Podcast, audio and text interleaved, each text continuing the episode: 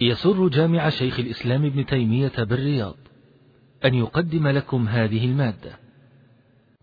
الخبر لبيان القول الثاني في هذه المسألة وأنها امرأته وأنها تنتظر أبدا مطلقا وأنها لا تتزوج.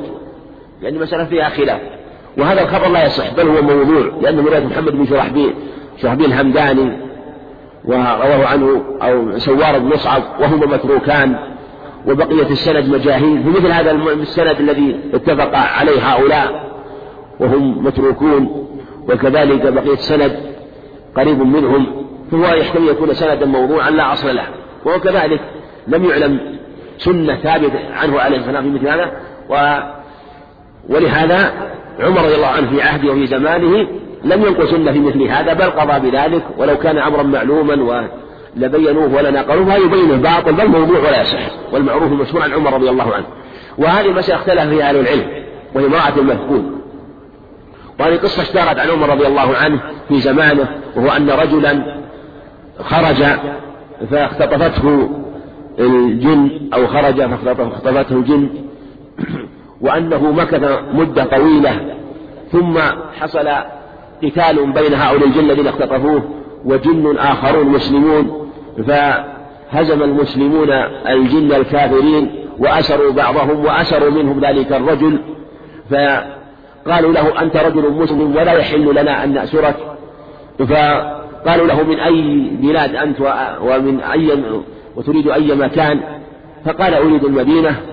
قال فلم يلبث أن رأى الحرة وعلم وعرف المدينة. وجاء إلى عمر رضي الله عنه وكانت زوجته قد مكثت أربع سنين ثم جاءت إلى عمر بعد أو جاءت تسأله عن زوجها أنه خرج وأن فقدته ولا تدري ما خبره. فقال عمر انتظري أربع سنين فلما انتظرت أربع سنين جاءت إليه فقال اعتدي أربعة أشهر وعشرة. فلما اعتدت أربعة أشهر وعشرة بعد أربع سنين أمرها أن تتزوج تزوجت ثم جاء زوجها بعد ذلك فسأل عمر عن ذلك فقال إن شئت أن ترجع إليها فهي امرأتك فخيره بين بين زوجته وبين الرجوع في المهر فقال إنها قد تزوجت وقد حبلت لا حاجة لي فيها. هذه القصة عن عمر قصة مشهورة ولها طرق كثيرة عنه من طرق نحو سبع طرق أو ثمان طرق وهي قصة مشهورة ثابتة عنه. صحيحة من حيث الجملة تختلف في سببها وهل قالها ابتداء أو قالها بسبب هذه القصة أو غيرها لكنها قصة معروفة. وعلى هذا اختلف العلم في امرأة المفقود. فذهب بعض العلم إلى ما قضى به عمر وأن امرأة المفقود الذي فقد ولا يدرى ما خبره تتربص أربع سنين لا فرق بين أن أن يكون فقده حال فقد في حال السلامة أو أو كانت غيبته يعني في حال السلامة أو كانت غيبته في حال خطر. معنى إنسان ذهب لأجل التجارة ففقد أو ذهب لأجل الزيارة أو غيرها من الحياة يعني معلوم ذهابه. وبينما إذا فقد مثل إنسان خرج للصلاة فقد مع الإدراك وخرج من البيت ليشتري حاجة ففقد لمشوار أو خرج مثلا ليزور قريبه ففقد فهذا خروجه وثم غيبته بعد هذا الخروج الذي ينتظر أن يرجع بعد وقت يسير غيبة لغيبة ظاهرها الهلاك. فما كان ظاهره الهلاك وما كان ظاهره السلامة لا فرق بينهما عند جمع من أهل العلم واحتجوا بقصة عمر رضي الله عنه وأنه لم يفرق. ومنهم من قال قصة عمر هذه في من كانت غيبته ظاهرها الهلاك. وأما من كانت غيبته ظاهرها السلامة فإنه ينتظر مدة اختلف فيه قيل ينتظر إلى تسعين سنة من ولد. وقيل 120 سنة أقوال لا دليل عليها وأقوال بعضها باطل. ومنهم من قال إن قصة عمر رضي الله عنه قصة وردت في أمر خاص واجتهد فيها عمر رضي الله عنه فعلى هذا يجتهد وينظر ولا يفرق بين غيبة وغيبة وأن هذا راجع إلى الوالي والحاكم ينظر في أمر المرأة إذا جاءت تشتكي أمر زوجها وأنه غاب وأنها لا تدري ما خبره. وأنه يستبرئ له الأمر وينظر ويجتهد. وعلى هذا يكون موضع اجتهاد فينظر فينظر. فإن ربما انتظر لها السنة وربما انتظر لها السنتين بحسب القرائن والدلائل. فقد يكون غيابه مثلا لخروجه للجهاد في سبيل الله ثم يغلب على الظن أنه قتل ولا تدري عنه يغلب على الظن أنه قتل لكن ليس بيقين لكن جاءت القرائن والأدلة على أنه قتل. لأنه خرج مع قوم وجاءت أخبارهم أنهم قتلوا ولم ينقلوا عن خبر ولو كان موجودا لنقلوا ولا اتصلوا به. يعني ممن يعني عرفوا أخبار زملائه ولم يعرفوا خبره. هذا يغلب على الظن أنه لو كان موجود لعلم واتصل واتصل بهم والمقصود أنه يعلم مثل هذا. فينظر في مثل هذا. فيجتهد الحاكم خاصة في مثل هذا الوقت الذي تيسرت في وسائل الاتصال. وإن كان ربما كانت الغيبة أحيانا في بعض الأحيان أشد من الغيبة والفقد في بعض في بعض الصور ربما كانت أشد في بعض لبعض الأسباب ولبعض الأمور. لكن الكلام يكون عن من جهة الحالة العامة والواقع العام أنه قد تتيسر من جهة وسائل الاتصال ما يغلب على الظن أنه موجود أو يغلب على الظن أنه مفقود. وقد يتأكد ذلك أيضا فيما إذا تضررت المرأة. وحصل لها ضرر عليها في هذه الحال يتأكد الأمر. وهذا أيضا يجنح إلى ترجيح القول الآخر وهو ما إذا غاب عنها زوجها وهو يعلم خبره. لأن الأحوال إما أن يكون مفقود ظاهر السلامة في في فقد ظاهر السلامة أو في فقد ظاهر الهلاك أو فقد وعلم خبره ويعلم مكانه. فهذه أيضا ذهب بعض أهل العلم إلى أنه ليس مفقودا السورة ليس مفقودا إنما سافر عنها ويعلم خبره. فهذه السورة ذهب بعض العلم إلى أنه إذا كان يرسل لها بالنفقة فإنها لا تتزوج وذكر صاحب المغني عليه الإجماع وأنها لا تتزوج لأن ما دام يكفيها بالنفقة فيجب أن تنتظر. ورد بعض هذا بعض العلم وقالوا لا إجماع في المسألة واختاره ابن عقيل رحمه الله قال لا إجماع وأن الصواب في متى يسأل إذا تضررت فإنه يراسل ويكتب له فإما أن يحضر وإما أن يطلق وإما أن يفسخ عليه الحاكم. هذا هو الظاهر. لأنه ربما كان فيه ضرر على المرأة ضرر شديد في انتظارها. فعلى هذا يكون مرجع في مثل هذه الأمور. ليس إلى أحد الناس بل لا بد من النظر واجتهاد من قبل الحاكم والقاضي فينظر في الأمر ويقرر ما هو الأصلح والأحسن. كما جاء في حديث عمر رضي الله عنه وفي أمره للمرأة بعدما فقد زوجها. نعم. وعن جابر رضي الله عنه قال قال رسول الله صلى الله عليه وسلم لا يبيتن رجل عند امرأة إلا أن يكون ناكحا أو ذا محرم. أخرجه مسلم. نعم. وعن ابن عباس رضي الله عنهما عن النبي صلى الله عليه وسلم قال لا يخلون رجل بامرأة إلا مع ذي محرم. أخرجه البخاري. نعم حديث جابر عنه في النهي عن أن أن يبيت رجل لا يبيت الرجل عند امرأة إلا يكون ناكحا أو لا محرم وفي اللفظ الآخر عند ثيب. فيبين أنه لا يجوز البيتوتة عند امرأة أجنبية من إلا أن يكون زوجا أو ذا محرم؟ وأن يكون زوجا أو ذا محرم لأن الخلوة محرم باتفاق أهل العلم بالأجنبية محرم لكن اختلف العلم بما تزول الخلوة به. ونهى الرسول عليه السلام عن الدخول على المغيبات في حديث ابن عباس النهي عن الخلوة لا يهوى رجل إلا مع ذي محرم. ولا تسافر مع امرأة إلا مع ذي محرم. فيه النهي عن الخلوة بالمرأة إلا مع ذي محرم. وهذا محل وهذا محل اتفاق من جهة وجوب انتفاء الخلوة. لا بد من انتفاء الخلوة. لكن اختلف في انتفاء الخلوة. الجمهور على أن الخلوة تنتفي بوجود النساء أيضا. يعني مرود الخلوة في غير السفر يعني إذا كانت في البلد. وظاهر الخبر أنه لا بد أن يكون عند المرأة محرم لها. فلو خلا رجل بامرأة ومعها امرأة أخرى فلا يجوز. يعني فلو أنه جاء رجل إلى بيت وفيه نساء وخلا بهم فلا يجوز. هذا ظاهر الخبر. لا يخلون رجل بامرأة. وهذا يشمل المرأة والعدد؟ وقد يقال إن هذا والقول الثاني لا بأس.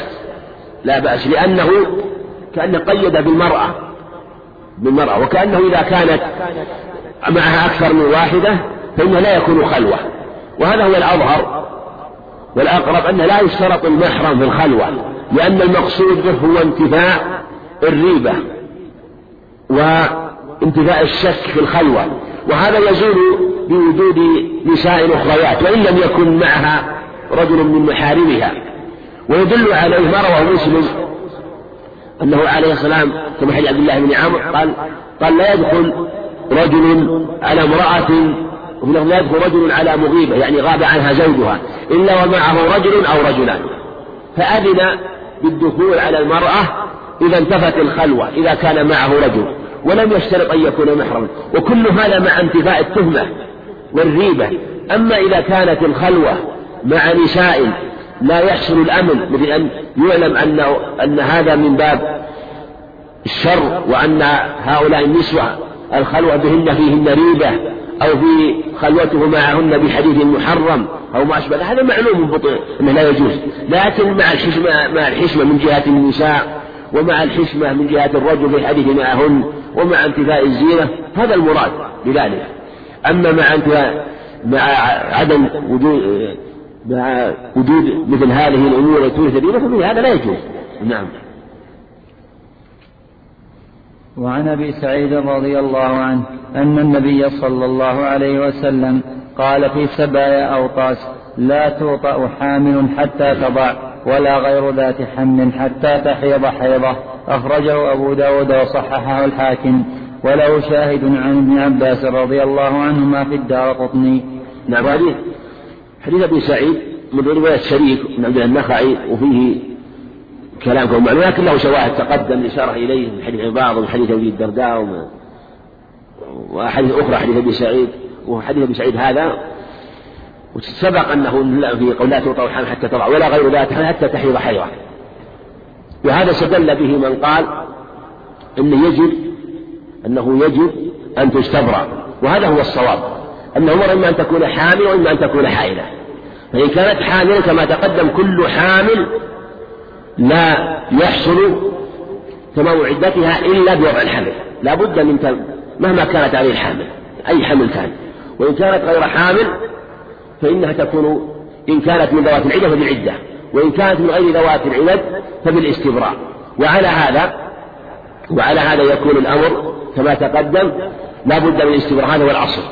وذهب بعض العلم في بعض الصور لا يلزم الاستبراء في المسبية والمشترات إذا علم أنها إذا علم أنها بكر أو كانت صغيرة أو أخبره من باعه إياه أنه قد استبرأها ووثق بقوله. وهذا ثبت عن ابن عمر أيضا ذلك؟ واختاره البخاري رحمه الله وثبت عن علي رضي الله عنه في الصحيحين أنه فعل ذلك وأنه لم يستبرئها فأخذ جمع من أهل العلم أنه أن الاستبراء في حق المسبية وحق المشترات والموهوبة عند ظن الحمل أو القطع بوجوده فإذا علم أو ظن وجود الحمل فإنه يجب الاستبراء. وإذا غلب على ظنه انتفاءه انتفاءه فإنه لا يجب شيء من ذلك. والله أعلم. وصلى الله وسلم وبارك على نبينا محمد. بسم الله الرحمن الرحيم. الحمد لله رب العالمين وصلى الله وسلم على نبينا محمد وعلى آله وصحبه أجمعين. قال المؤلف رحمه الله تعالى وعن أبي هريرة رضي الله عنه عن النبي صلى الله عليه وسلم قال الولد للفراش وللعاهر الحجر متفق عليه من حديثه. ومن حديث عائشة رضي الله عنها في قصة وعن ابن مسعود عند النسائي وعن عثمان عند أبي داود. الحمد لله رب العالمين والصلاة والسلام على نبينا محمد وعلى آله وأصحابه وأتباعه بإحسان يوم الدين.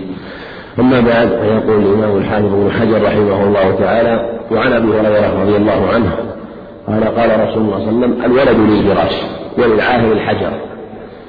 هذا الحديث متفق عليه واتفق عليه على عليه عن أبي عن عائشة رضي الله عنها أيضا كما أشار المصنف في قصة.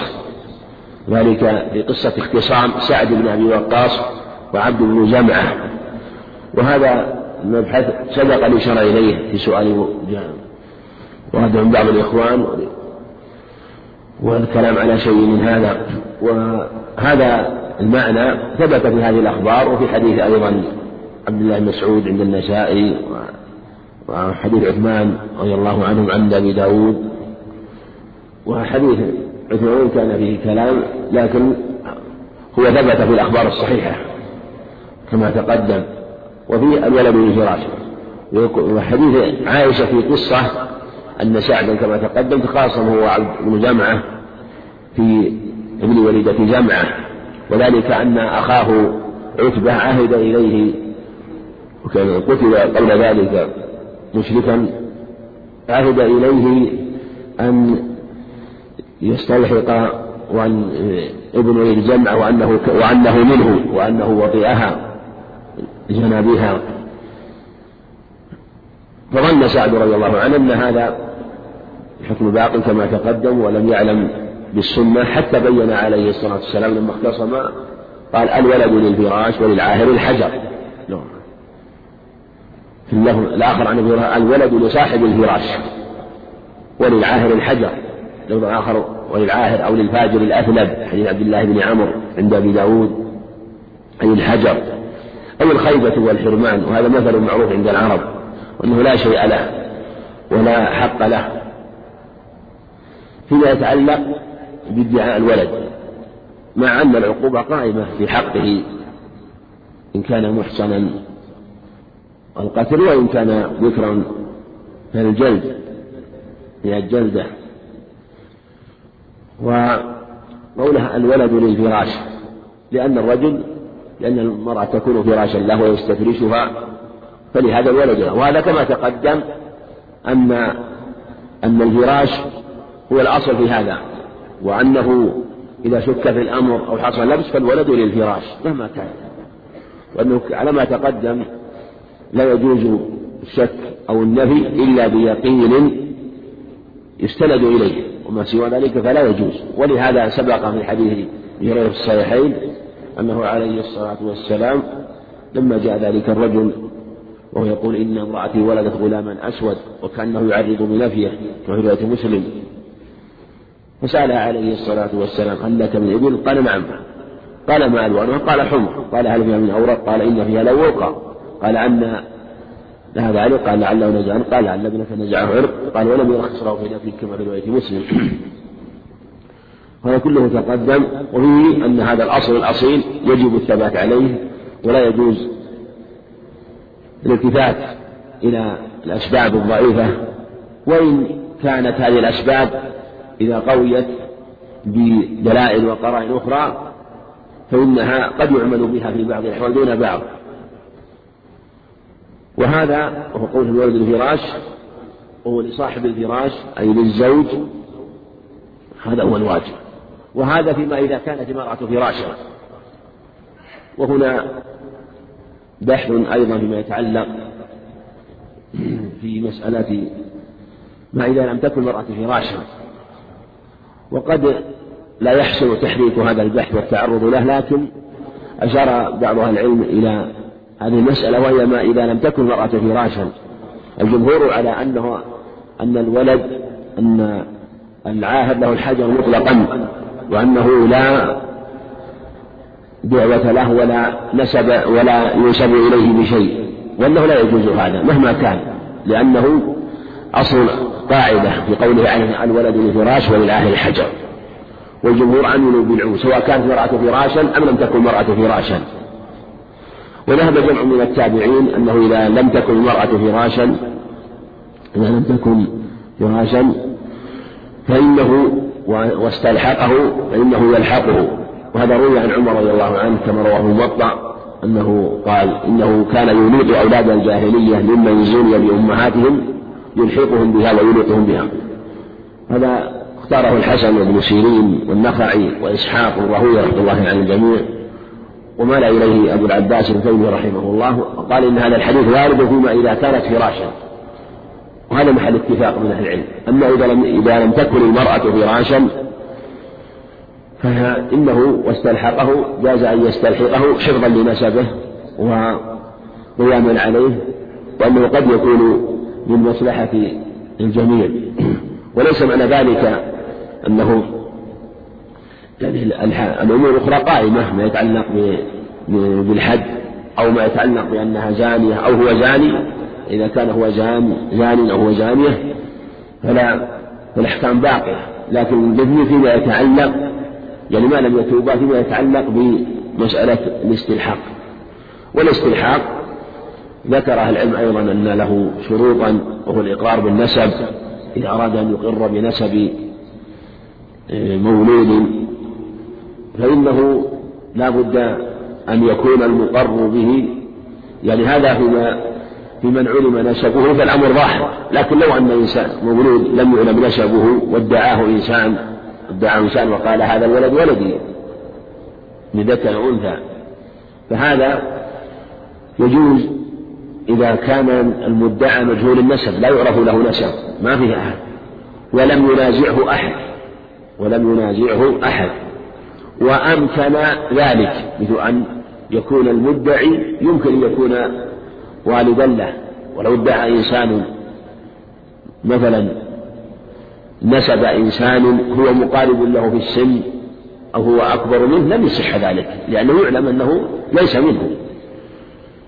ويشترط أيضا أن يكون المدعى لا قول له مثل يكون مجنونا أو صغيرا لا يحسن التعبير عن نفسه أما لو كان له قول و وقال لا لست ولدا له فلا يلتفت إلى من ادعاه فهذا فيما إذا كان مجهول النسب بشروط المتقدمة وأمكن ذلك والمدعى لا قول له والمدعى عليه لا قول له ولا ينازعه أحد. أما إذا نازع تنازع اثنان في في في مولود ففي هذه الحالة في هذه الشروط هذه الحالة هناك طرق أخرى بالقافة وما أشبه ذلك. فهذا هو ما ما تقرر وهو قول الولد للفراش وللعاهر الحجر. نعم. باب الرضاع. وعن عائشة رضي الله عنها قالت قال رسول الله صلى الله عليه وسلم لا تحرم المصة والمصتان. أخرجه مسلم. نعم حديث عائشة رضي الله عنها. باب الرضاع. الرضاع مصدر رضع يرضع رضعا ورضع يرضع رضاعا. ورضاعة وهو التقام الثدي. هذا والرضاع له أحكام المصنف رحمه الله يعني اتفق أهل العلم على ما ثبت في معناه من الأدلة في الكتاب والسنة. وله أحكام اتفق عليه وأولئك أحكام اختلف فيها بين أهل العلم. حديث عائشة لا تحرم المصة ولا المصتان في معنى حديث أم الفضل لا تحرم الإملاجة ولا الإملاجتان. هذا أيضا يا سوف يذكر المصنف رحمه الله حديث في هذا الباب حول خلاف العلم في عدد الرضاعات. في عدد الرضاعات. وقول لا تحرم المصة ولا المصتان يبين أنه لا تحرم الرضعة الواحدة أو المصة الواحدة ولا المصتان ولا الإملاجة ولا الإملاجتان فمفهومه أنه إذا كانت أكثر من رضعتين فإنه يحرم. هذا مفهومه. وهذا أخذ به مالك وأبي حنيفة والبخاري رحمه الله مال إليه إلى أن الرضاع يحرم قليله وكبيره. قال تعالى وأمهاتكم اللاتي أرضعنكم وأخواتكم من الرضاعة فأطلق ولم يقيد بعدد فقالوا إنه يحرم مطلقا. وهذا هو قول من تقدم من أهل العلم. فيحرم قليله وكثيره قليلا كان أم كثيرا سواء كان واحدة أو أكثر وهذا أحد القولين أحد الأقوال في المسألة. بالإطلاق والقول الثاني أنه لا يحرم الرضعة ولا الرضعتان يحرم الثلاث. يعني القول الأول دليله الإطلاق. الإطلاق في في الأدلة في الكتاب وكذلك الإطلاق في بعض الأدلة من السنة من أنه عليه الصلاة والسلام لم يستفسر ولم يستفصل حينما ذكر أن امرأة كما يحد عقبة بن حارث لما قالت إني أرضعتكما فقال كيف وقد قالت؟ فأمره عليه السلام أن يفارقها ولم يستفسر عن الرضاع وعن عدد الرضاع. قول الثاني أنه لا يحرم إلا ثلاثة أكثر مفهوم حديث عائشة وأم الفضل. قول الثالث كما سيأتي أنه خمس رضاعات ويأتي الإشارة إليه في حديث عائشة وأنه أرجح الأقوال. نعم. وعنها رضي الله عنها قالت قال رسول الله صلى الله عليه وسلم انظرن من إخوانكن فإنما انظرن نعم. قال رسول الله صلى الله عليه وسلم نعم. قال رسول الله صلى الله عليه وسلم. انظرن من إخوانكن. من؟ أحسن الله انظرنا من من إخوانكم فإنما الرضاعة من المجاعة متفق عليه. نعم. وعنها رضي الله عنها قالت جاءت سالة بنت سهيل رضي الله عنها فقالت يا رسول الله إن سالما مولى أبا حذيفة معنا في بيتنا. إن سالما نعم. إن سالما مولى أبي حذيفة معنا في بيتنا. وقد بلغ ما يبلغ الرجال. فقال أرضعيه تحرمي عليه. رواه مسلم. نعم. وهذا الحديث حديث عائشة انظرن من إخوانكم فإنما الرضاعة من المجاعة. متفق عليه. وهذا استدل به جمهور أهل العلم على أن الرضاعة لا تكون إلا في حال الصغر والمصنف رحمه الله لو ذكر الأحاديث المقيدة بالحولين مع هذا لكان أحسن لأنها بحث واحد. لكن كأنها أيضا أراد المقابلة بين حديث عائشة بين هذا الحديث وحديث الحديث الآخر. في رضاع الكبير يعني من هذه الجهة من يتعلق برضاع الكبير وهو بحث واحد من يتعلق برضاع الكبير وهل يحرم. فأكثر فهذه المسألة اختلف فيها أهل العلم. فذهب جمهور أهل العلم إلى أن الرضاعة والرضاع لا يحرم إلا في حال الصغر. وهذا الخبر من أقوى انظرن من إخوانكن فإنما الرضاعة من المجاعة. يعني الرضاعة في الحال التي إذا جاع فيها الصغير فإنه يشده يشد جوعته مص الثدي. وهي الحالة التي يجوع فيها الصغير إلى الثدي ويشبعه الثدي ولا يحتاج معه إلى غيره. وهذا قول معروف من جهة يعني كلام العرب أن نقول الرضاعة من المجاعة. إذ لو كان المعنى الرضاعة تشبع من يجوع لم يكن هنالك فائدة تشبع من يجوع. لأن كل مثلا من يجوع يحتاج إلى ما يغذيه من لبن وغيره. فليس المقصود الإخبار إلى أن من يجوع فإنه أن من أشبعه الرضاع فإنه يحرم. لأنه قال انظرن من إخوان دل على أن في الأمر أنه مفترق مختلف وأن هنالك رضاعة تحرم وهي التي تشد جوعة المرتضع وهناك رضاعة لا تحرم وهي التي لا تشد جوعة المرتضع وهو الكبير لأن الكبير يحتاج إلى الأكل والطعام فلا تشده فلا تشده تشد جوعته الرضاعة. وهذا أمر معلوم فإنه لا يمكن أن يتغذى بالرضاعة ويستغني بها عن غيرها. ويأتي أنه ما أنجز العظم وأنبت اللحم. والقول الثاني في هذه المسألة وهذا أيضا له شواهد كما سيأتي في حديث ابن مسعود وحديث ابن سلمة وحديث عبد الله بن الزبير. وأحاديث أخرى في هذا الباب أحاديث أخرى في هذا الباب حديث ابن عباس أيضا ذكر المصنف منها ثلاثة بعض بعض منها رحمه الله وأن الرضاع في الحولين و وذهب آخرون من أهل العلم إلى أنه يحرم رضاع الكبير مطلقا. وهذا هو قول عائشة رضي الله عنها وعطاء وجمع من أهل العلم وقالوا إن أن الرضاعة تحرم لحديث سالم مولى أبي حذيفة ولأنها سألت النبي عليه الصلاة والسلام أنه يدخل عليها وهو يعني أنها ليس إلا على ثياب المتفضل المتفضل الذي تكون في بيتها وربما خففت من بعض لباسها وما كشف منها بعض الشيء وربما دخل عليها وهو كبير. فربما شق ذلك في نفس ابي حذيفه وتأثر وهو عنده وكان قد تبناه قبل تحريم التبني قبل نزول قوله تعالى ادعوه لآبائهم. فلما جاءت وسألت النبي عليه السلام عن أمرها وأنه يدخل عليها ويخرج فقال أرضعيه تحرمي عليه قالت إنه كبير وفي إنه كبير للحية قال قد علمت أرضعيه تحرمي عليه اللفظ الآخر عند أحمد بن بن زيد أرضعيه خمس رضعات تحرمي عليه. والقول الثالث في هذه المسألة وهو أنه يحرم رضاع الكبير عند الحاجة مثل قصة سالم مولى بن وعند الحاجة وعندما يكون فيه مشقة في دخول الكبير وربما يحتاجون وربما يكون هذا قريبا ويكون موجودا فقالوا إنه يحرم يحرر في هذه الحال. وأن تحصل المصلحة في مثل هذا بأن يكون ولدا لها ويكشف عليها وعلى وعلى محارمها أو يكشف تكشف عليه ومحارم يكشفن عليه. فيكون المقصود مذهبة أولادها مذهبة أولادها. هكذا ذهبوا والجمهور على الأدلة المحكمة في هذا الباب وأن القاعدة أن ما كان مشتمل وفيه ورد فيه الاحتمال يؤدي إلى المحكم. وخاصة ما في الصحيح انظرن من إخوانك؟ إنما الرضاعة من المجاعة.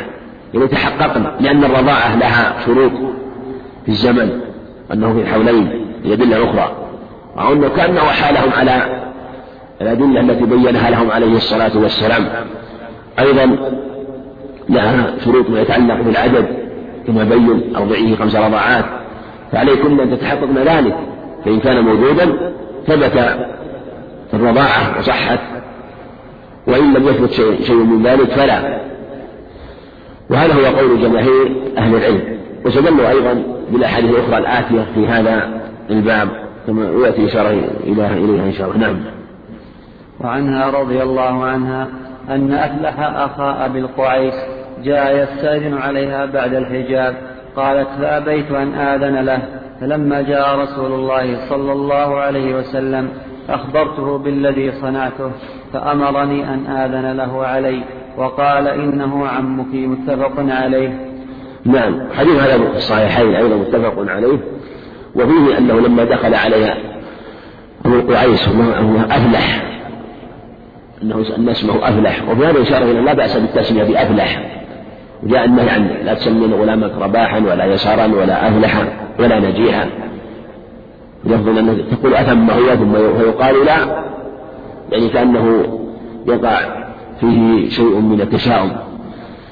إذا كان على على هذا الوجه من من جهة التشاؤم. وجاءت أدلة تدل على الجواز من هذا الخبر وفي لفظ أيضا عند مسلم أنه أراد أن ينهى أن يسمى برباح أنه أراد أن ينهى ثم سكت حتى توفي عليه السلام ولم ينهى. فأخذ من هذا ظنين مع أنه منسوخ وأنه لا بأس بالتسمية كان الأولى أن يسمى بما يشعر بالمبالغة في التزكية أو بشيء إذا نفي ربما حصل التشاؤم منه.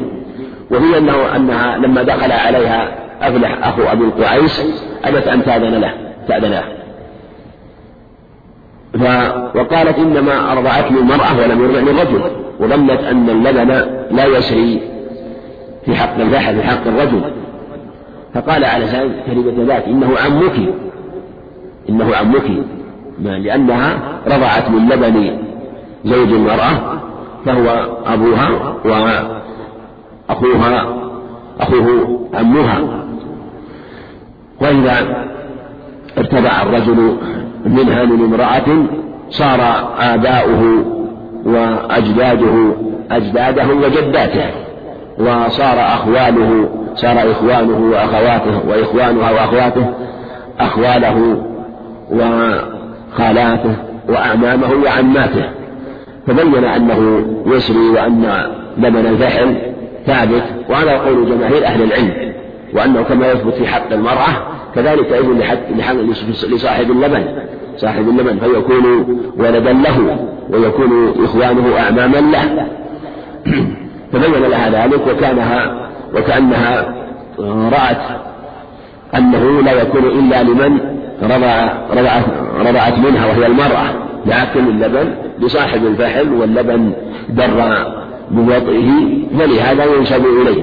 والقول وهذا والقول بأنه لا يكون اللبن لصاحب الفحل بل هو المرأة فقول معروف روي عن جمع من الصحابة من جمع من أهل العلم وهو قول بعض الفقهاء جمع من الفقهاء السبعة لكن هذا الحديث حجة في هذا الباب وأنه كما أنه في حق المرأة كذلك في حق الرجل كما تقدم. نعم. وعنها رضي الله عنها قالت كان فيما أنزل من القرآن عشر رضعات معلومات يحرم ثم نسخن بخمس معلومات فتوفي رسول الله صلى الله عليه وسلم وهي فيما يقرأ من القرآن رواه مسلم. نعم. حديث حديثها رضي الله عنها هذا في كما تقدم أنه كان فيما أنزل من القرآن عشر رضعات يحرم ثم نسخنا بخمس معلومات يحرم. وتوفي رسول الله صلى الله عليه وسلم فيما يقرأ من القرآن. يعني أنها أنها أنها نسخت تلاوتها ونسخ حكمها لكن خفي هذا على بعض الناس وذلك أنها اشتهرت هذه العشر والناس يتلونها و ويقرؤونها على أنها قرآن ثم بقي عند بعض الناس ولم يعلم بالنسخ ولم ولم يبلغه النسخ. فتوفي فتوفي رسول الله صلى الله عليه وسلم وهن فيما يتلى من القرآن من جهة بعض الناس ممن لم يعلم حكمها ولم يبلغه نسخها.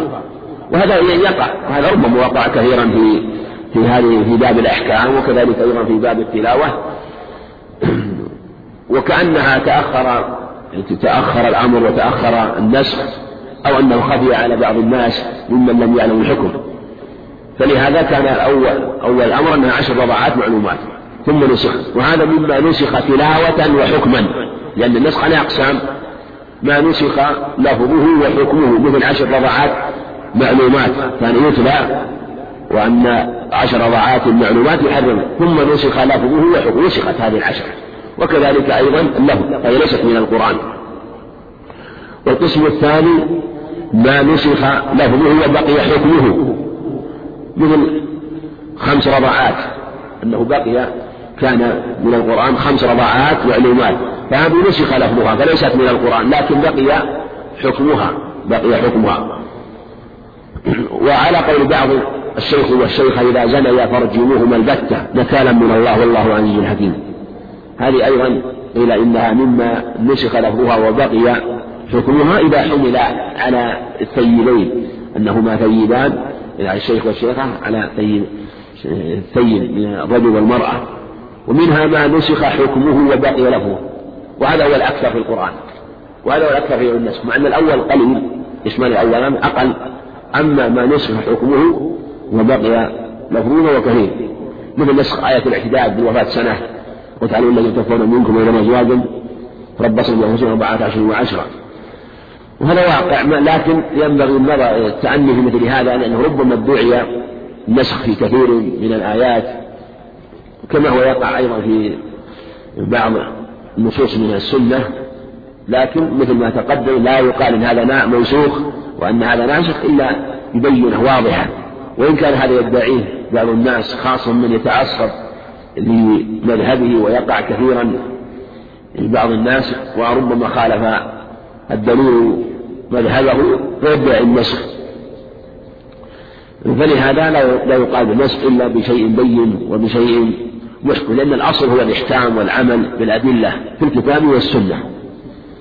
فهذه الرضاعات نسخ العشر رضاعات نسخنا بخمس معلومات يحرمه نسخنا بخمس رضاعات معلومات يحرمه.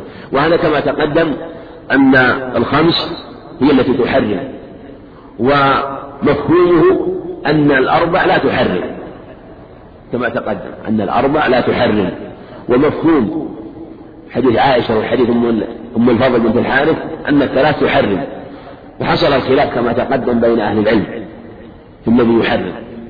والأظهر والأظهر كما تقدم أنها خمس رضاعات. خمس رضاعات. لأن التحريم بخمس رضاعات منطوق ومحكم واضح لأنه عليه الصلاة والسلام بل جاء في بعض الألفاظ الحصر. لا يحرم إلا خمس رضعات والحصر من أقوى الأدلة أو من من أقوى الأدلة في باب الاستدلال عند الاختلاف وعند الترجيح بين وجوه الاستدلال من من الأدلة. ولهذا لما قال خمس رضعات يحرم. هذا منطوق واضح. فلا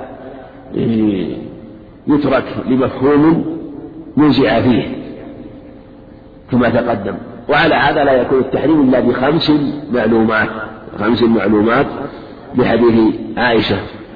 ولكذا الحديث الآخر أيضا في قصة سالم مولى أبي حذيفة أنه عليه السلام قال أرضعيه خمس رضعات. فأرضعته خمس رضعات. فهذا هو الأمر في هذه المسألة ولا التحريم يكون بخمس رضعات. نعم. وعن ابن عباس رضي الله عنهما أن النبي صلى الله عليه وسلم أريد على ابنة حمزة فقال إنها لا تحل لي إنها ابنة أخي من الرضاعة ويحرم من الرضاعة ما يحرم من النسب متفق عليه. نعم حديث ابن عباس هذا يحرم من الرضاع ما يحرم من النسب. ثبت في الصحيحين أيضا من حديث عائشة يحرم من الرضاع ما يحرم من الولادة. وفي حديث في اللفظ المتقدم في حديث ابن عباس أنه أريد على ابنة حمزة على ابنة عمه كي يتزوجها. فقال إن ابنة أخي من الرضاعة. ابنة أخي من الرضاعة. يحرم من الرضاعة ما يحرم من النسب وبين ذلك عليه السلام أنه قال إنه أرضعتني ثويبة ثويبة هذه ثويبة مولاة مولاة لأبي لهب امرأة مولاة لأبي لهب. فرضع منها النبي عليه الصلاة والسلام وحمزة فكان في ثدي واحد. فكان حمزة من جهة النسب عمه ومن جهة الرضاع أخ له أخ له فقال إنها أرضعتني وإياها ثويبة. ثويبة فهي ابنة أخيه ابنة حمزة ابنة أخيه ابنة حمزة. ولهذا قال إنها لا تحل له ويحرم الرضاع ما يحرم كما تحرم بنت الأخ بنت الأخ. وثويبة هذه مولاة أبي لهب التي أرضعته عليه الصلاة والسلام. جاء أن أبا لهب رؤي في المنام في حديث مرسل ذكره البخاري عن عروة أنه قيل له سئل أو سأله بعض الناس بعدما هلك. كيف حالك؟ قال بشر حيبة يعني بشر حالة. إلا أني سقيت بهذه وأشار إلى ثويبة مولاته لأنها لما أخبرته بولادة النبي عليه السلام أعتقها. في أول الأمر أعتقها. فجوزي بأن خفف عن العذاب في يوم الاثنين كل يوم اثنين وأنه محتمل أنه كان في ذلك أنه في ذلك اليوم الذي ولد فيه عليه الصلاة والسلام وأنه خفف عنه وأنه بشر حال إلا أنه في ذلك اليوم خفف عنه العذاب. وقال إنه جيزو جيزو جزي بهذه لأنه لما اعتقها أخذ أو جزي بهذا العمل. وبهذا استدل بعض العلم أنه قد يجاز الكافر وبعض العلم قال إنه لا يجاز الكافر بأي عمل وأنه أن عمله حابط وباطل وقدمنا إلى ما عملوا كما قال سبحانه وقدمنا إلى ما عملوا من عمل فجعلناه هباء منثورا. وجعلناه هباء وقال سبحانه ولو أشركوا لحبط عنهم ما كانوا يعملون. وقال سبحانه لئن أشركت ليحبطن عملك. وما أشبه ذلك. فقالوا إنه إنه حابط. ولكن دلت الأدلة على أنه يجاز على الصحيح. أنه يجاز يجاز والجزاء قد قد يرد على بعض العمل قد يجازى على بعض العمل مع أن تكلم بعضهم في هذا وقال إنه لا يصح وأن الكافر جزاؤه يكون في الدنيا كما ثبت في صحيح مسلم عن أنس أنه عليه الصلاة والسلام قال إن الكافر إذا عمل حسنه اطعمه الله بها في الدنيا حتى يأتي الله وليس له شيء حتى يرد على الله وليس له شيء. وقد يقال إنه أصل الكفر لا لا تخفي فيه لكن قد يكون له أعمال أعمال يجازى بها في الدنيا ويخفف عليها يخفف عليه فيها في الآخرة كما ثبت في الصحيحين من حديث العباء أن أن أن أبا طالب خفف عليه وأنه يضح من النار وفي اللفظ الآخر أنه في أنه يغلي أنه قيل عليه واحد من النار يغلي منهما دماؤه والعياذ بالله فقد يخفف. فالمقصود أنه قال ذلك أنه روي ذلك عنه. وفيما تقدم أنه تحرم يحرم من الرضاعة ما يحرم من النسب ولفظ الولادة. كما تحرم الأم من النسب تحرم الأم من الرضاع والبنت من الرضاع والأخت من الرضاع بنت التي رضع منها وكذلك العمة والخالة أخت الذي رضع منه والخالة أخت التي رضع منها وبنت الأخ وبنت الأخت. فيحرم من الرضاع ما يحرم من النسب وهو قاعدة في هذا الباب نعم. وعن أم سلمة رضي الله عنها قالت قال رسول الله صلى الله عليه وسلم لا يحرم من الرضاع إلا ما فتق الأمعاء وكان قبل الفطام. رواه الترمذي وصححه هو والحاكم. وعن نعم. وعن ابن عباس. وعن ابن عباس رضي الله عنهما قال لا رضاع إلا في الحولين. رواه الدار قطني وابن عدي مرفوعا وموقوفا ورجح الموقوف. وعن ابن مسعود رضي الله عنه قال قال رسول الله صلى الله عليه وسلم لا رضاع إلا ما أنشز العظم وأنبت اللحم. أخرجه أبو داود. نعم. حديث حديث سلمة حديث سلمة رضي الله عنها. لا يحرم من الرضاع إلا ما فتق الأمعاء وكان قبل الفطام. الحديث برواية فاطمة بنت المنذر عن أم سلمة. وطعن بعضهم في هذا الخبر بأن فاطمة بنت المنذر لم تسمع من أم سلمة وأن توفيت أم سلمة وكانت لم تدركها وقيل إنها سمعت منه وهذا الأظهر وكانت قد بلغت إلى سنة إحدى عشرة أو كانت كان سنها لما توفيت أم سلمة إحدى عشرة وقيل أكثر من ذلك مثل هذه تعقل وتفهم وتحفظ بل ربما حضرت في أقل من هذا السن وثبت عن محمود بن الربيع رضي الله عنه أنه قال كما في صحيح البخاري عقلت مجة مجها رسول الله صلى الله عليه وسلم من بئر في دار قال وأنا ابن خمس سنين. وهذا يختلف فيه كما يختلف كما هو معلوم في هذا الصبيان والفتيات لكن إذا كان السن مقارب للعشر جاوز السن ما إشكال أنه يميز وبالغالب وكذلك يحفظ وينظر. وفيه والحديث له شواهد حديث ابن عباس كما تقدم مسعود وجابر وأحاديث أخرى في هذا الباب. وحديث وكذلك الزبير أو عبد الله بن الزبير بن العوام رضي الله عن الجميع فيه أنه لا يحرم الوضاء إلا ما فتق الأمعاء. الأمعاء جمع مئة. وكان قبل الفطام بالكسر كسر الفاء يعني قبل منعه من الرضاع. وهذا هو دليل جماهير أهل العلم وأنه لا يحرم من الرضاع إلا ما كان في حال الصغر.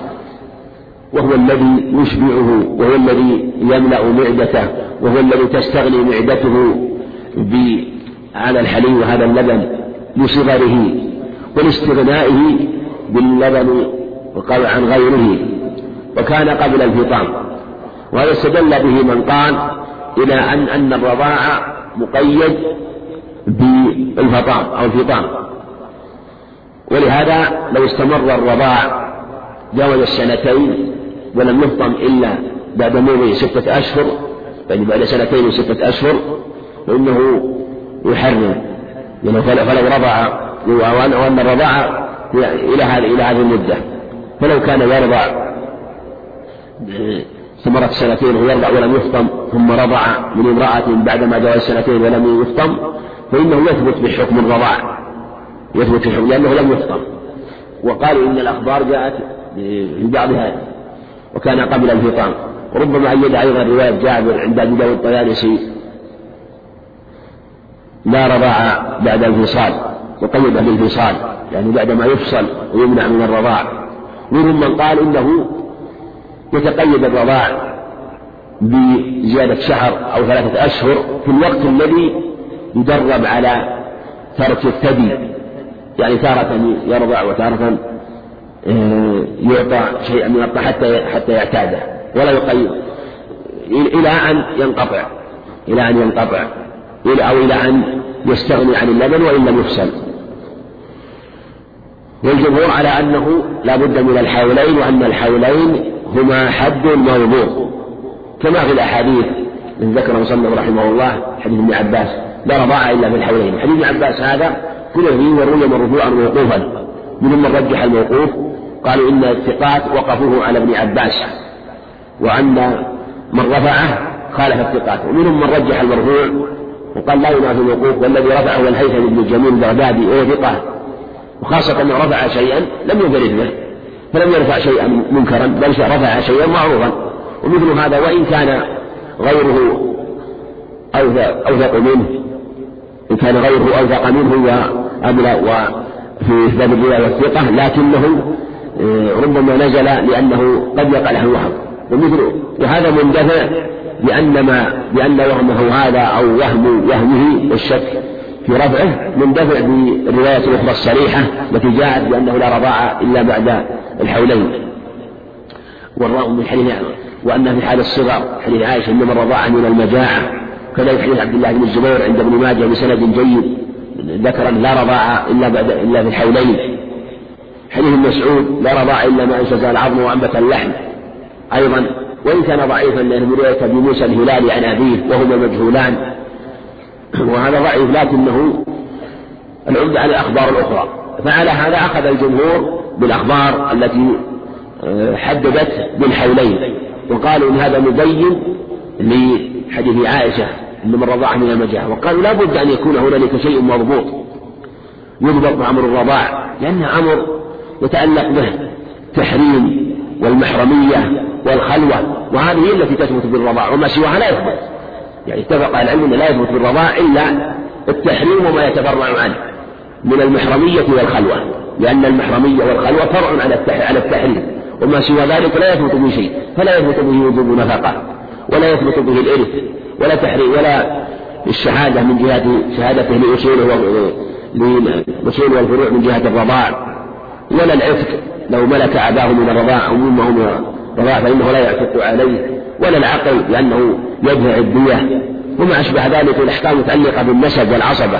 بالنسب. هذه أمور باتفاق العلم لا تثبت في باب الرضاع انه يثبت في باب الرضاع ما يتعلق بالتحريم وما يتفرع عليها عنها من المحرمية والخلوة.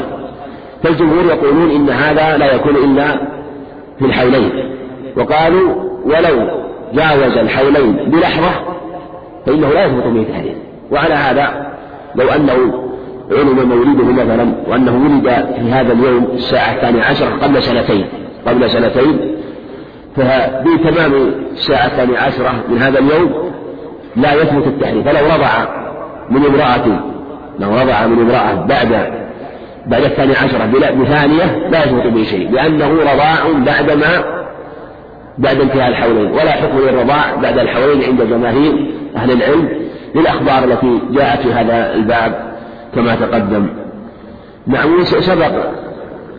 نعم أيضا الخلاف في في, رضاع الكبير وأن الجمهور على أنه في حال الصغر أنه في حال الصغر كما تقدم وبينوا في حديث حديث عائشة في قصة في قصة سالم مولى أبي حذيفة لا يثبت به التحريم وأن هذه إما أنها قضية خاصة ولهذا استنكرت وقالت إنه كبير. فمن تقرر عندها أنه لا رضاع للكبير. وهذا يبين لا بد أن يكون هناك سن يضبط في حال لا يحرم الرضاع وهو ما بعد السنتين عند الجمهور. ويدل له أيضا أن أزواج النبي عليه الصلاة والسلام خالفن عائشة رضي الله عنها. لأن عائشة رضي الله عنها كانت تدخل على من أرادت أن يدخل عليها أمرت إحدى أخواتها أن أن ترضع هذا الإنسان وإن كان كبيرا. وخالفها سائر أزواج النبي عليه الصلاة والسلام وقالوا ما نرى ذلك إلا رخصة لسالم. لكن وافق عائشة حفصة رضي الله عنها على هذا. والجمهور يقولون إن أم سلمة ومن معها وروت شيء هذه الأخبار تدل على أنهن علمن ذلك وأنه تقرر عندهن أن هذا أمر مخصوص خص به سالم. وأيضا ما تقدم الأدلة في هذا الباب. فعائشة أجازته مطلقا.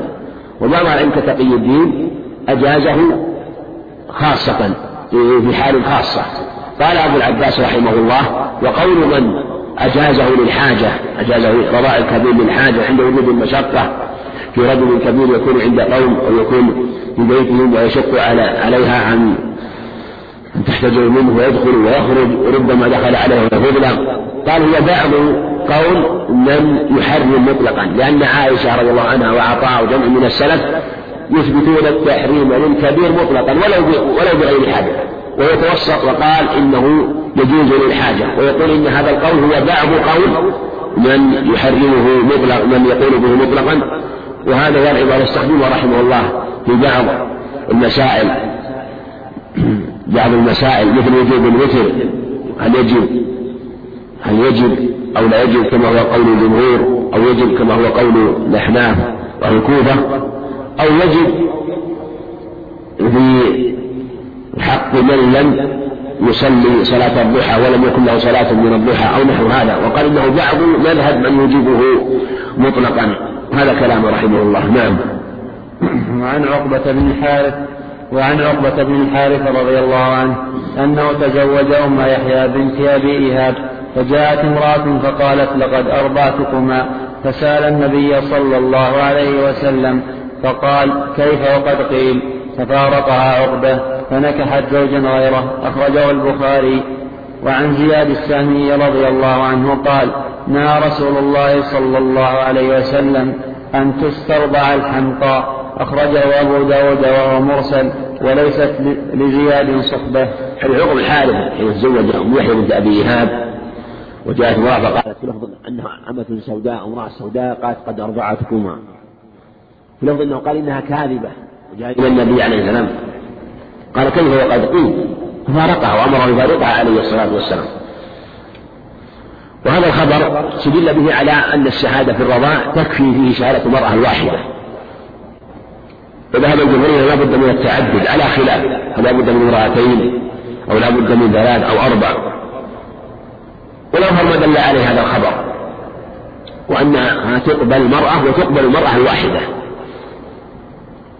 ومنهم من منع وقال إنه هل لا بد أيضا أن يكون في معها رجل أو لا بد من شارك رجلين في هذا لأنه في باب النكاح. ومن النكاح هل يلحق بالأموال أو بالحدود لأنه يلحق بالأموال فإن شارك المرأة تجوز في الأموال باتفاق علم. في قوله تعالى فإن لم يكون رجلين فرجل وامرأتان. ومنهم من ألحقها بالحدود وقال إنه كما أن شارك المرأة لا تجوز في الحدود وأن وأن لا بد من كما في الزنا وغيره لا بد من أربعة رجال. فقالوا إنها لا تقبل فيها. فمن ألحقها بالأموال نظر إلى أن النكاح وما يتفرع عنه لا لا يقوم إلا بالمال ولا فيه المهر. ومن الحقها بالحدود رأى من جهة حل البضع.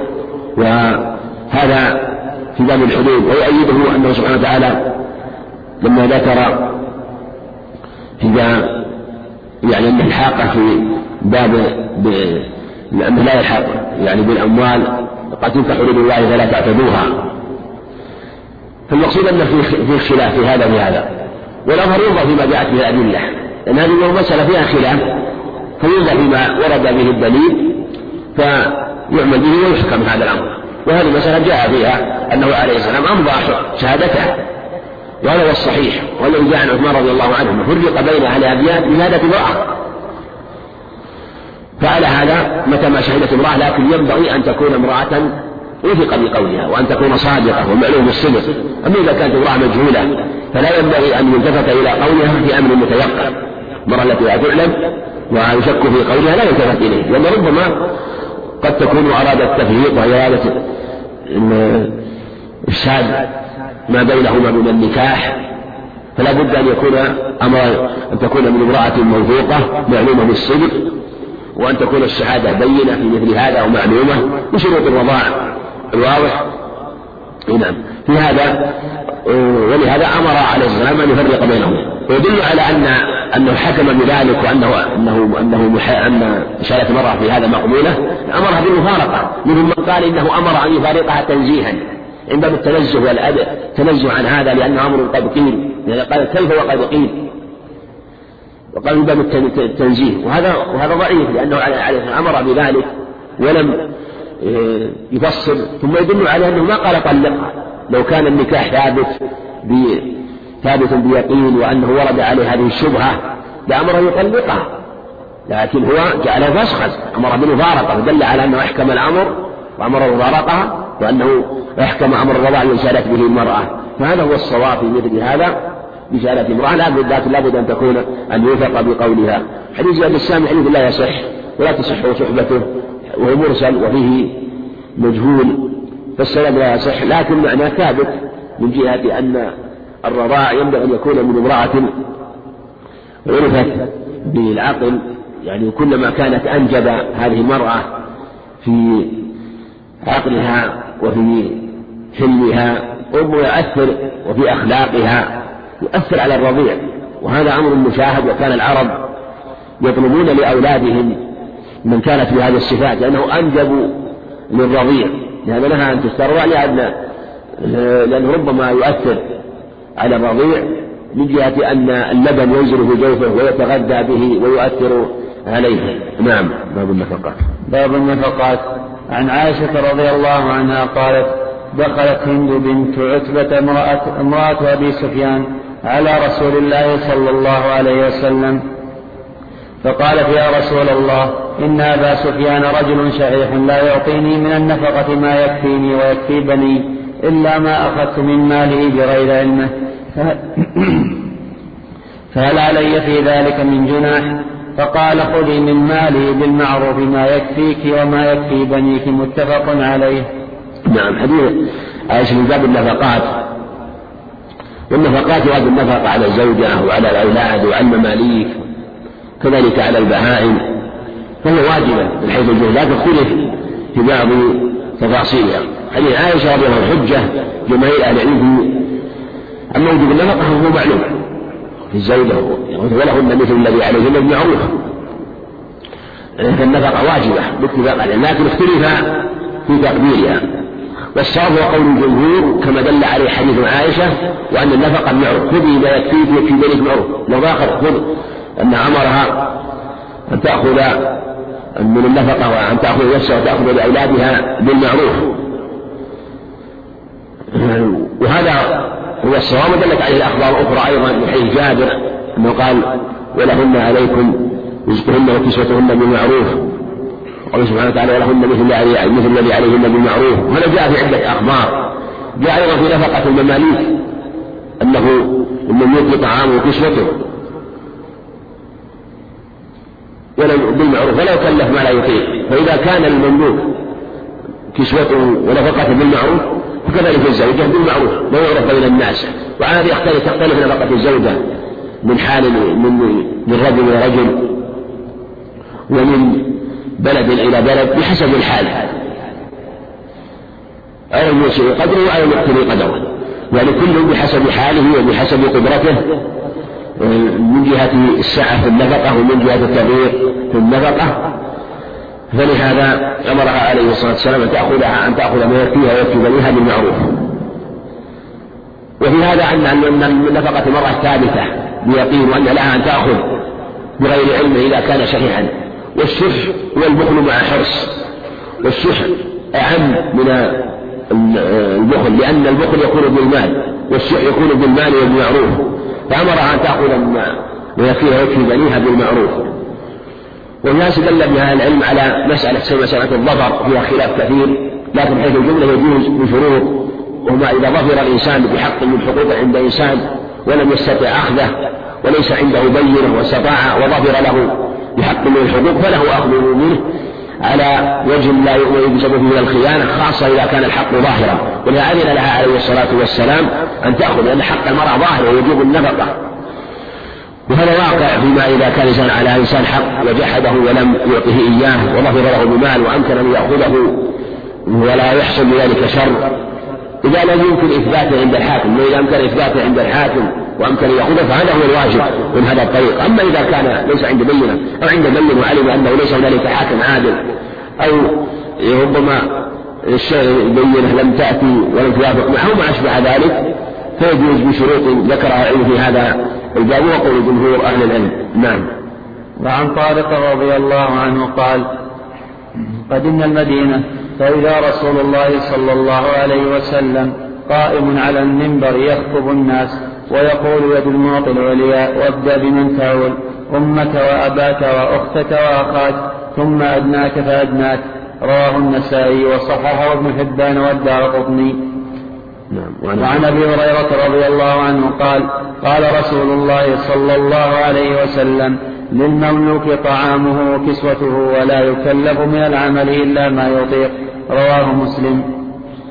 وعن حكيم بن معاوية القشيري عن أبيه قال قلت يا رسول الله ما حق زوجة أحدنا عليه؟ قال أن تطعمها إذا طعمت وتكسوها إذا اكتسيت الحديث وتقدم في عشرة النساء. وعن جابر رضي الله عنه عن النبي صلى الله عليه وسلم في حديث الحج بطوله قال في ذكر النساء ولهن عليكم رزقهن وكسوتهن بالمعروف. أخرجه مسلم. حديث طارق المحارب حديث صحيح. صلى سوف يشير أيضا إلى هذا وهو نفقة. الزوجة وبقية والأولاد. في آخر الباب. وفيه أيضا أنه يد المعطي العليا. يد الآخر السفلى ثبت في عدة أخبار. في عدة أخبار. والمعطي هو المتصدق والسفلى هي الآخرة وأرفع الأيدي وأعلاها هي يد الله عز وجل. هي المعطي على الإطلاق ثم تليها يد المعطي ثم تليها يد الآخر.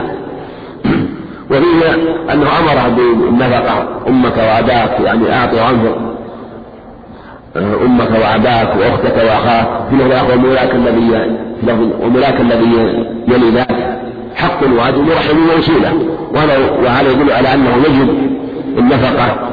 وهذا محل اتفاق من حيث الجملة. ويدل أيضا على أن يجب نفقة الأولاد كما قول الجمهور وإن كانوا كبارا على الصحيح إذا كان غير قادر على التكسب إذا كان لا لا مال له. فإنه يجب نفقته إذا كان والده قادرا فتجب نفقته. واختلف إذا كان قادرا عن الكسب ولم يكتسب فقيل تجب نفقته. قيل لا تجب إذا كان قادرا على الكسب. وحديث أبي هريرة رضي الله عنه إن يطلق طعامه وكسوته ولو كلف من عمل لما يطيق وهذا أيضا محل اتفاق من أهل العلم أنه يعطى المملوك طعامه وكسوته بالمعروف. هذا في بعض الأخبار أنه أن أن طعامه وكسوته بالمعروف. وجاء في حديث في حديث آخر أنه حديث أبي ذر في الصحيحين أنه قال أنه عليه الصلاة والسلام قال إخوانكم خولكم أي خدمكم فمن كان أخوه تحت يده فليطعمه ما يأكل وليلبسه ما يلبس. ولا ولا تكلفه ما يغلبه فإن كلفتموه ما يغلبه فأعينوهم. وهذا يبين أن الأفضل والأولى أن يطعمه من أرفع الطعام الذي يأكله ومن أرفع اللباس الذي يلبسه هو؟ وإن لم يجب عليه ذلك الواجب عليه هو كسوته التي يكتسي بها وإن لم تكن كسوة سيدة وأن يكون الطعام طعام الذي يأكله وإن لم يكن طعام سيده لكن يكون طعاما تقبله النفوس. وإن أطعمه مما يأكل ألبسه مما يلبس كان أولى. وإلا فليعطه ما تيسر. ولهذا ثبت في الصحيحين أنه عليه الصلاة قال إذا جاء أحدكم خالق طعامه فليعطه أكلة أو أكلتين أو لقمة أو لقمتين فإنه ولي حره وعلاجه لأن النفوس تتعلق بهذا. فيطعمه ويجعله يشاركه في بعض الشيء. فالأحوال ربما تكون ثلاثا أن تارة حال أعلى أن يكون طعامه ولباسه من طعام سيده ولباسه مطلقا ويليه أن يعطيه أحيانا من طعامه ويلبسه أحيانا من لباسه ويتلي هذا. والحالة الثالثة أن يكون ينوي أن يعطيه ما يليق به وإن كان أدون من طعامه وأدون من لباسه لأن الواجب هو أن يطعمه الواجب هو طعامه وكسوته للأخبار. حديث حكيم معاوية وقشيري سبق ذكره المصنف رحمه الله اكتفى بذكر ما تقدم وقد عزاه هناك إلى أحمد وأبي داود والنسائي وذكر أن البخاري روى بعضه. ما حق زوجنا زوج زوج في بعض الالفاظ زوجة أحد عليه. قال فقيمة إلى طعمت تقصوها إذا اكتسيت. لا ولا تقبح ولا تضرب ولا تقبح ولا تضرب لا تقبحك الله ولا تهجر إلا في البيت هذه اللفظة رواه البخاري معلقا. صيغة كما تقدم. وقد روى البخاري بعض رحمه الله. وفيه نفقة وجوب نفقة الزوجة وكما تقدم وهي نفقتها بالمعروف. حديث جابر أيضا سبق الإشارة إليه وأنه وأن لهن مثل الذي عليهن بالمعروف وهو شاهد لحديث عائشة وما جاء في معناه وأنه هو قول جماهير أهل خلافا للشافعي والجماعة الذين قدروا النفقة وقالوا مقدر عندنا بمدين في اليوم. و وأنها مقدرة بأمداد لكن بقول ضعيف أو ضعيف جدا من منابذة الأخبار والواجب أن يطعمها. ليس الواجب دراهم معينة ولا أمداد معينة ولا أي شيء. الواجب أن يطعمها المعروف. هذا هو الواجب. نعم. وعن عبد الله بن عمرو رضي الله عنه قال قال رسول الله صلى الله عليه وسلم كفى بالمرء إثما أن يضيع من يقوت. رواه النسائي وهو عند مسلم بلفظ أن يحبس عمن يملك قوته. لا حديث عبد الله بن عمرو العاص رضي الله عنهما رواه النسائي كفى المرء أن يضيع من يقوت وهو عند النسائي من وهب بن جابر الخيواني وهو مجهول روى أحمد من هذا الطريق أيضا. لكن له شاهد حديث ابن عمر عند الطبراني بسند فيه دين رواية إسماعيل بن عياش وهو موسى بن عقبة عن اسمه. أو إسماعيل بن عياش عن موسى بن عقبة وإسماعيل بن عياش معروف شامي ولا بأس به لكن روايته عن الحجازيين ضعيفة كموسى بن عقبة وأمثاله بخلاف روايته عن الشامية فإنها جيدة. وهذا وابن كفى المرء إثما يريع من يقول وهذا شاهد لما تقدم ما يجوز أن يريع من يقول. وهذا اللفظ عام وعند مسلم كان كفى بالمرء إثما أن يحبس عمن يملك قوته قيده بالمملوك قيده بالمملوك. وهذا دلالة على غير المملوك أوضح لأنه إذا كان آثما إذا ضيع قوت من يملكه من المماليك فكذلك أيضا من باب أولى نفقة الزوجة والأولاد الإثم فيهم أشد الإثم فيهم أشد. يعني لكن الملك ربما أيضا يكون أشد من جهة أخرى وأنه محبوس عليه ومملوك له. وقد لا يكون التصرف مثل هذا. وهذا أيضا لا يرد في الأولاد الصغار لأنه إذا كانوا صغارا فإنه فإن الإثم فيهم أشد لأنه لا يتصرفون ولا يملكون من أمرهم شيئا. كذلك في حق الزوجة لأنه محبوس عليه. المقصود أنه أنه إثم وأنه لا يجوز كما تقدم وأن هذا وأن النفقة واجبة عليه باتفاق أهل العلم لكن لا يكلف الشيء الذي لا يطيقه كما سيأتي. نعم. وعن جابر رضي الله عنه يرفعه في الحامل المتوفى عنها زوجها قال لا نفقة لها.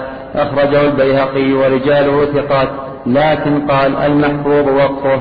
وثبت نفي النفقة في حديث فاطمة بنت قيس رضي الله عنها كما تقدم.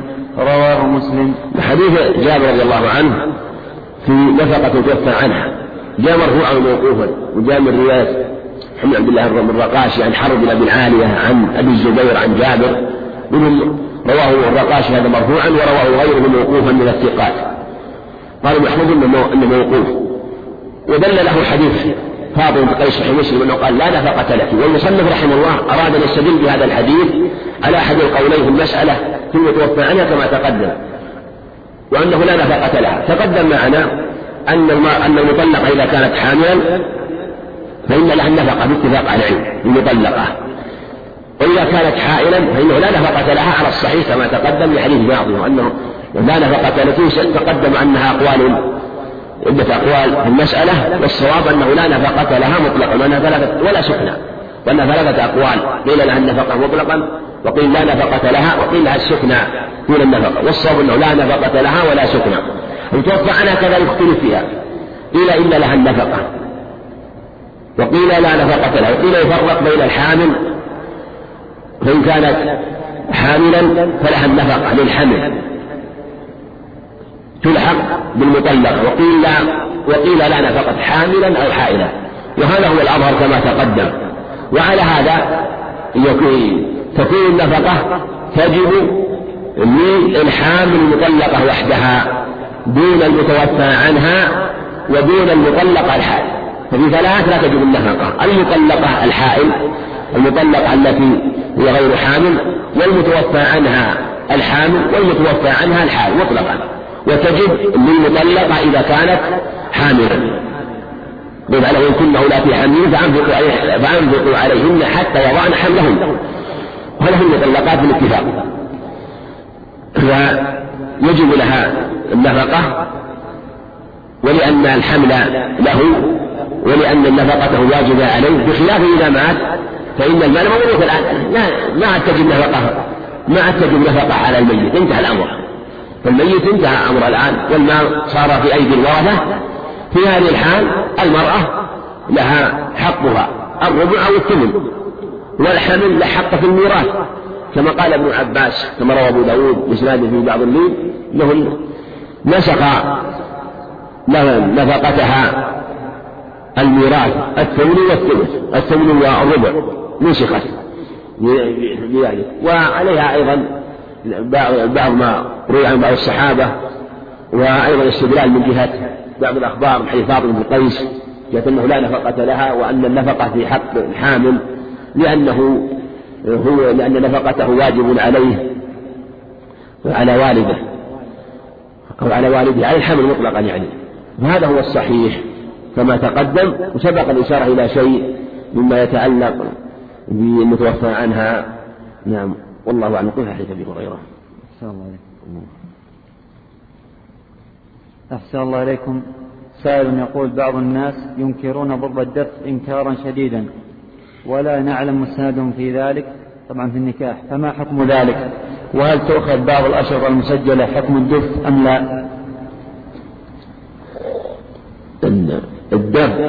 الدف الدف أو الدف سبق الإشارة إلى هذا ومسألة الدف وإعلان النكاح وأنه مشروع فإن كان أراد أنهم يعني ينكرون هذا يعني لا يجوز مطلقا هذا منكر ولا يجوز. مخالف الأحاديث الصحيحة الصحيحين حديث محمد بن حاطب فصل ما بين الحرام والحرام الدخول والصيد عند الترمذي حديث عائشة أيضا. النكاح أعلن النكاح واضربوا عليه بالغرباء. وأعلنه في المساجد. وإن كان ضعيف لكن ليس حديث محمد بن حاطب. ثبت في الصحيحين حديث الربيع بنت المعوذ وبوب عليه البخاري. باب الدف, الدف في النكاح والوليمة. وبوب عليه قالت إنه لما بني بي جلس النبي عليه الصلاة أو قال جلس عندي النبي عليه الصلاة والسلام مثل مجلسك مني تخاطب من عند هذا وغداة بني علي وعندي جويريات يضربن بالدف وقال وكن يغنينه قالت إحداهن وفينا نبي الله يعلم الله هدي فقال يا علي دعي هذا وقل الذي كنت تقولين. فسمع عليه الصلاة والسلام وأقرهن على ذلك دل على مشروعية النكاح. جاء في آثار أخرى أيضا في الأمر بالغناء. في الخالي عن آلات له المحرمة والموسيقى والخالي من الكلام المحرم الذي يكون فيه حث على خصال الخير والكرم والشجاعة مدح أهل الزوجين مدح أهل المرأة ومدح أهل الرجل. هذا هو المطلوب وإعلانه على هذا السر. هذا أمر مشروع ولا بأس من سماعه من الرجال من الجواري الصغار لأنه لا فتنة إذا كنا صغارا. وأما أما إذا كنا كبارا فإنه ينبغي الحذر في هذا لأنه قد تحصل فتنة فإذا سمع صوت الدف ولم يحصل فتنة بسماع أقوالهم فلا بأس بذلك من جهة سماع الدف أو كان يسمع صوتا لا تمييز فيه لا يميز صوت المرأة من هذه المرأة لا يميز صوت مختلف لا تحصل به فتنة كما يحصل بعض الأعراس. فلا بأس بذلك كما سمعه عليه الصلاة والسلام في النكاح وفي العيد. نعم وفي العيدين في النكاح وفي العيدين. نعم أحمد رحمه الله أنه جوزه في الختان. كما ذكر صاحب الجماعة أنه جوزه في الختان ومنهم من اقتصر على هذا كما تقدم. نعم. أحسن الله إليكم. هذا يقول في حديث سهل بن سعد التمس التمس ولو خاتم من حديد. هل فيه دليل على جواز لبس خاتم من حديد؟ حديث سعد بن سعد مثل حديث سعد بن سعد هذا في في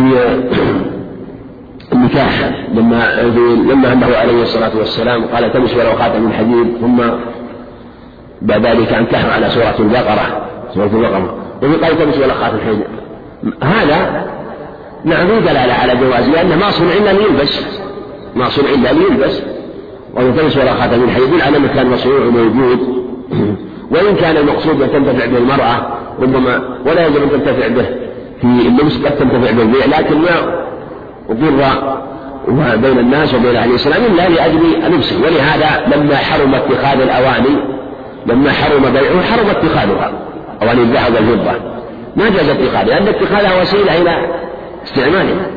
ولهذا إذا قيل هذا الشيء ممنوع يحرم اتخاذه لأنه وسيلة لاستعماله. لكن خاتم الحديد في خلاف بين أهل العلم من مجوز لبسه تدل بأخبار في هذا الباب وأنه عليه الصلاة والسلام كان كان خاتم من حديد منوي عليه فضه وجاء في عدة أخبار أيضا ما يدل على هذا ومنهم من قواها وحديث عبد الله بن عمر أنه قال لما أتى بخاتم من فضة قال لا عليك حلية أهل الجنة وقاتل حلية قال لا عليك حلية أهل النار أو صهر فنهى عليه السلام وحديث طريق أبي طيب المروزي وفيه بعض الضعف. لكن منهم من قال ابن عطوه يكون جيدا ويمكن يحمل يقال إنه يجوز مع الكراهة. ومنهم من قال يجعل حديث الاحاديث في تحريم الخاتم الحديد أنها تصح. وهذا مسلك شيخنا العلامه الكبير عبد الشيخ عبد العزيز عبد الله بن باز رحمه الله وغفر الله له. يرى أن حديث تحريم الخاتم في الحديث حديث شاذة وأن حديث الصحيحين واضح ومحكم يدل على جوازه وهذه قاعدة يسلكها كثيرا رحمه الله. فيما إذا كانت أخبار الصحيحين وجاءت أخبار في ظاهرة تخالف يسلك طريق الترجيح. قلما يسلك طريق الجمع إذا كان الحديث واضح مبين في صحته وخالف أخبار حصل فيها بعض الكلام. فيرى طريق الترجيح ويرجح الحديث التي في الصحيحين. مثل حديث حديث ميمونة أنها لما قالت أشعرت أني اعتقت فلانة. قال أما إنك لو أعطيته أخوالك كان أعظم لأجرك. كان أعظم لأجرك دل على أن المرأة تتصرف في مالها. فدل به رحمه الله على أنه دليل على ضعف حديث عبد الله بن عمرو بن سنة داود أنه لا يحل امرأة إذا ملك زوجها عصمتها أن تتصرف في مالها. قال هذا يدل على أن هذا الحديث لا يصح وأنه لا يثبت لأنه أثبت لها التصرف وجواز العلم وأنها تعتق وتتصرف في مالها كما هو معلوم من الأدلة. المقصود أن هذه مسالك لها العلم في هذا الباب وأنه من حيث الجملة يدل على جواز الخاتم من حديد نعم. أحسن الله إليكم. هذا يقول ما يفعله كثير من المأذونين من وضع المنديل على يد الناكح ولي المرأة ثم يقرأ خطبة النكاح فهل هذا يعود إلى العرف أم إلى الشرع؟ ما أدري عن هذا. المقصود أنه إذا كان شيء يتخذ على سبيل تفاؤل هذا لا يجوز لأن التفاؤل لا يكون لا يشرع القصد إلى التفاؤل عند أهل العلم. من التفاؤل يعني معنى أن يقصد يتفاءل بشيء أو يتطير من شيء لأن التفاؤل إذا قصد أي نوع من التطير. وإن كان لا لا على سبيل القصد فلا بأس بذلك. فإذا كان هذا شيء يعتاد و بين الناس هذا قد يعتقد مثلا مشروعيته يضع المنديل عليها أو على يدها أو على يده.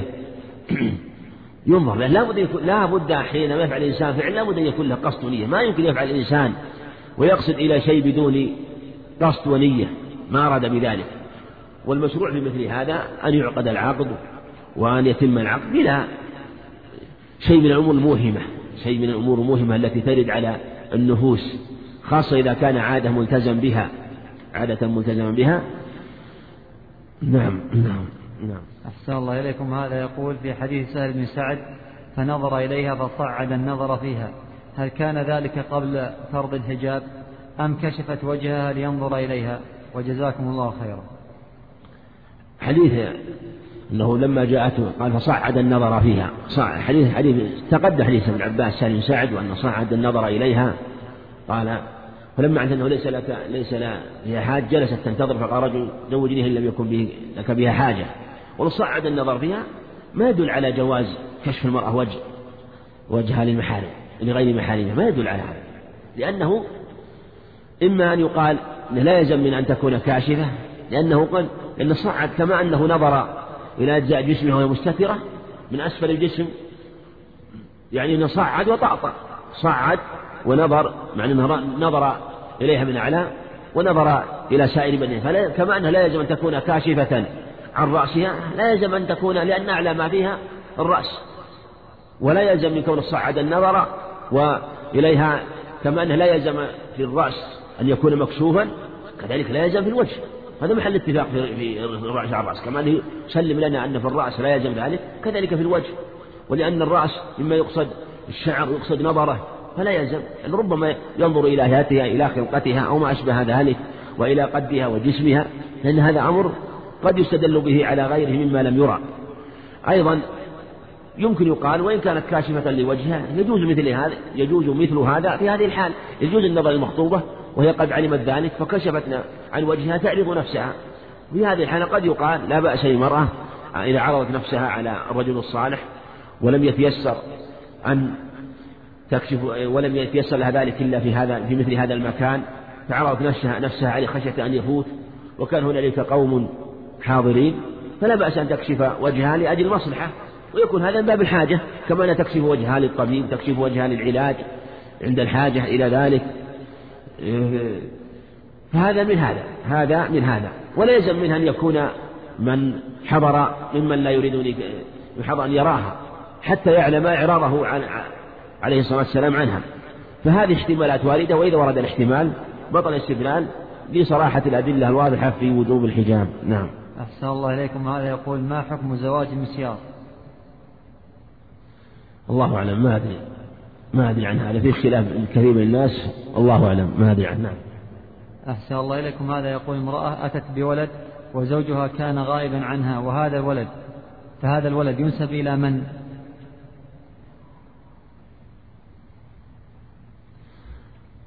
هذا ليه تفصيل كلام. أقول كلام مجمل هذا.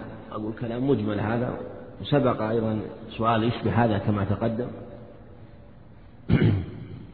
أقول في مثل هذا ينبغي النظر فإن كان هذا الرجل يقول جاء هذا الولد ويعلم أنه ليس منه أنه ليس من هذا الولد أن المرأة حملت في طهر لم يجامعها فيه يعني وأنه وأنه علم أنها طهرت وأنه لم يجامعها وعلم أنها أنه جمعها من حملت منه ثم هو عزل عزل عنها أو هو لم يجامعها لما علم ذلك حتى وضعت فتيقن أن الولد من غيره. سبق أنه أنه يجب في بعض الأحوال النفي واللعان وهو مثل هذه الحال.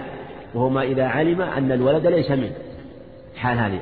الحال الثاني إذا غلب على ظنه لأنه ذكروا أنهم إذا كان رآها تزني رآها ثم اعتزلها في الفراش حتى وضعت علم أنه ليس هذا يجب. الحال الثاني إذا غلب على ظنه مثل أن تخبره هي أو رآها لكن لم يعتزلها ولم يعتزلها واعتقد هذا بمشابهته لمن زنى بها. في هذه الحال ملحق بالحالة الأولى يعني أن يقترن بالشبه أن يقترن به زيارة الشبه هذا ملحق بالحالة الأولى وما سوى ذلك محرم كما تقدم. أما إذا كان لا بس مجرد مجرد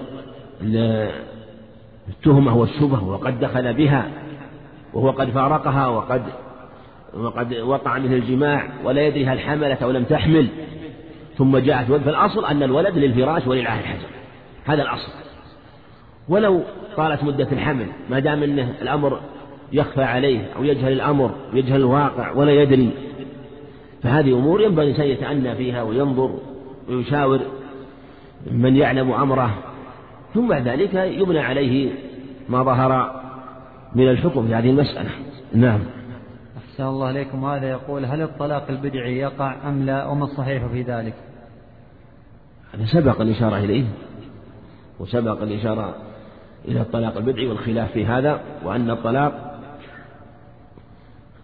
البدعي قول الجمهور أنه واقع أنه واقع وسبق التدليل هذا وأن هذا هو الصحيح. نعم.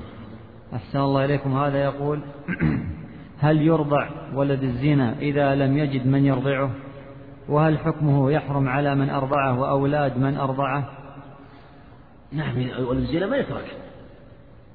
ولد الزنا كغيره. الإثم على الإثم إثم الزنا على الزاني والزانية.